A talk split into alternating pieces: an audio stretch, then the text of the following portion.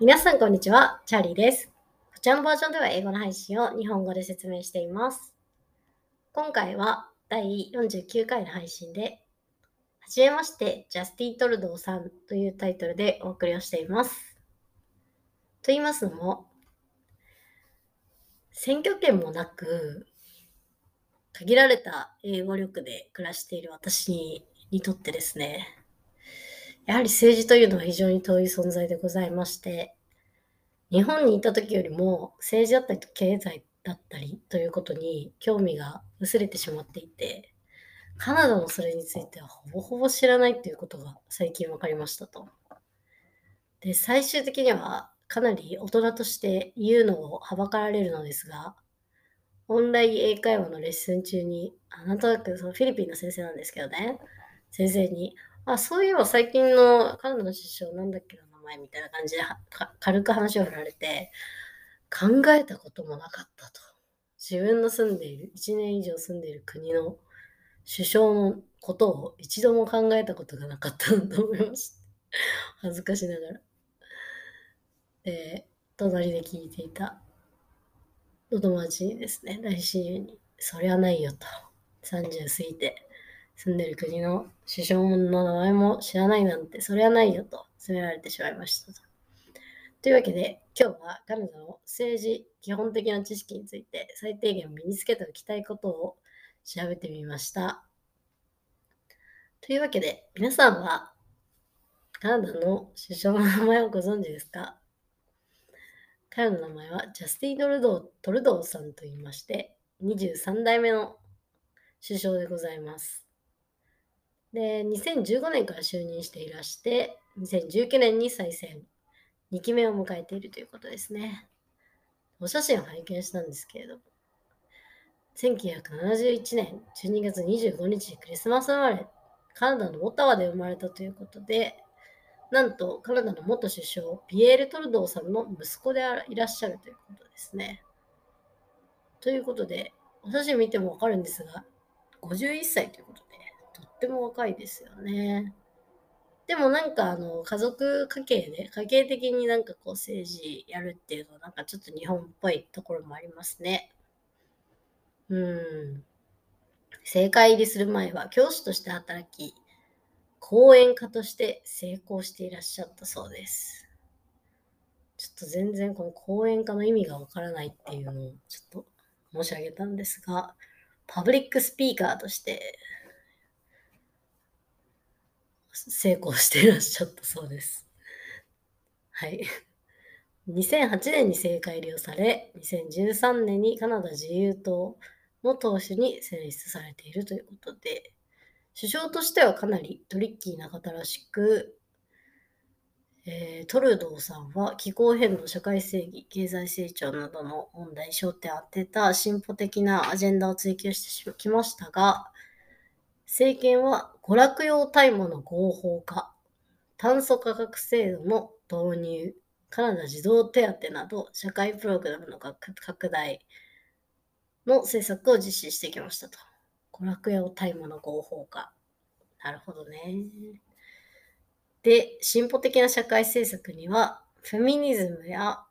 中絶の権利への強い擁護が含まれており、医療補助士の権利も導入されたということで、知らなかったですね。医療補助士。重たいテーマですが、かなり物議系な話題ばっかりですよね。この特に医療補助士の権利みたいなものなんて日本の政治でテーブルの上に上がる議題に上がるとは想像すらもできない難しい問題ですね。うん。とっても抵抗というか多様たくさんの反抗があるはずだと思います。で、政治関連で最も大きな日本とカナダの違いは何かなと思ったところ、あの政党の制度の中で、日本はこれまで複数の政党が存在する多党制ではありますが、どちらかというと自由民主党の支配、えードミナンスが何十年にもわたって日本の政治を特徴づけてきましたよねと。ひいては、まあ、第二次世界大戦後の日本の歴史のほとんどを自民党が握ってきたと。うん、ただ、カナダでは自由党、保守党、新民主党、ブロックケベックなど、複数の主要政党が政権を取っており、より多様な政党制度になりますと。うん、面白いですね。とった、とか控え変わってるわけですね。なるほど。めっちゃいいっすよね。なんか、めっちゃ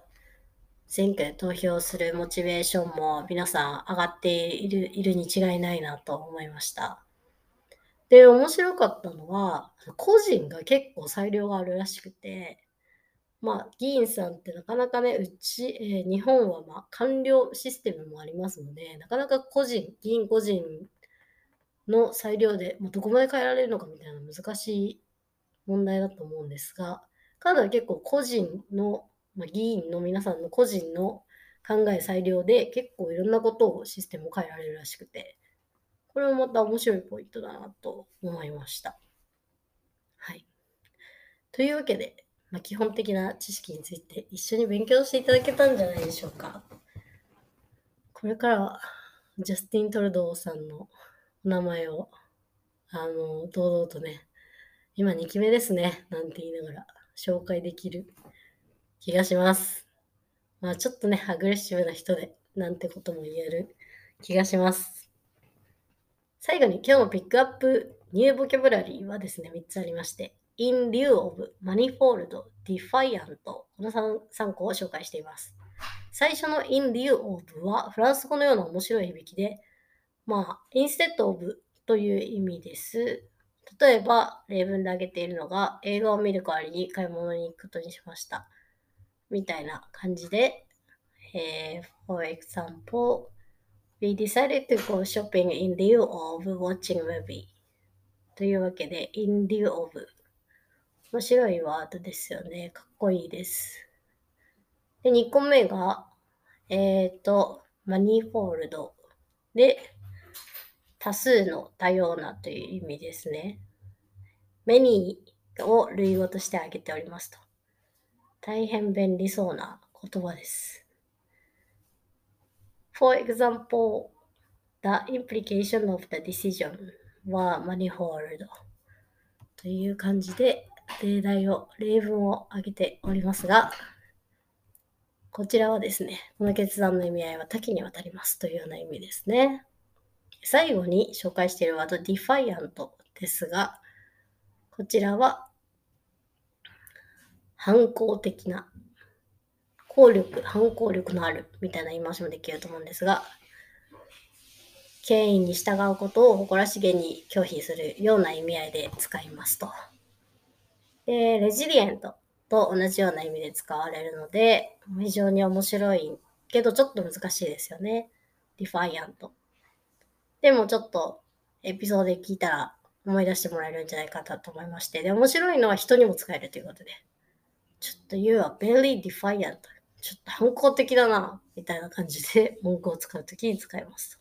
便利そうです。これで喧嘩ができます。英語で。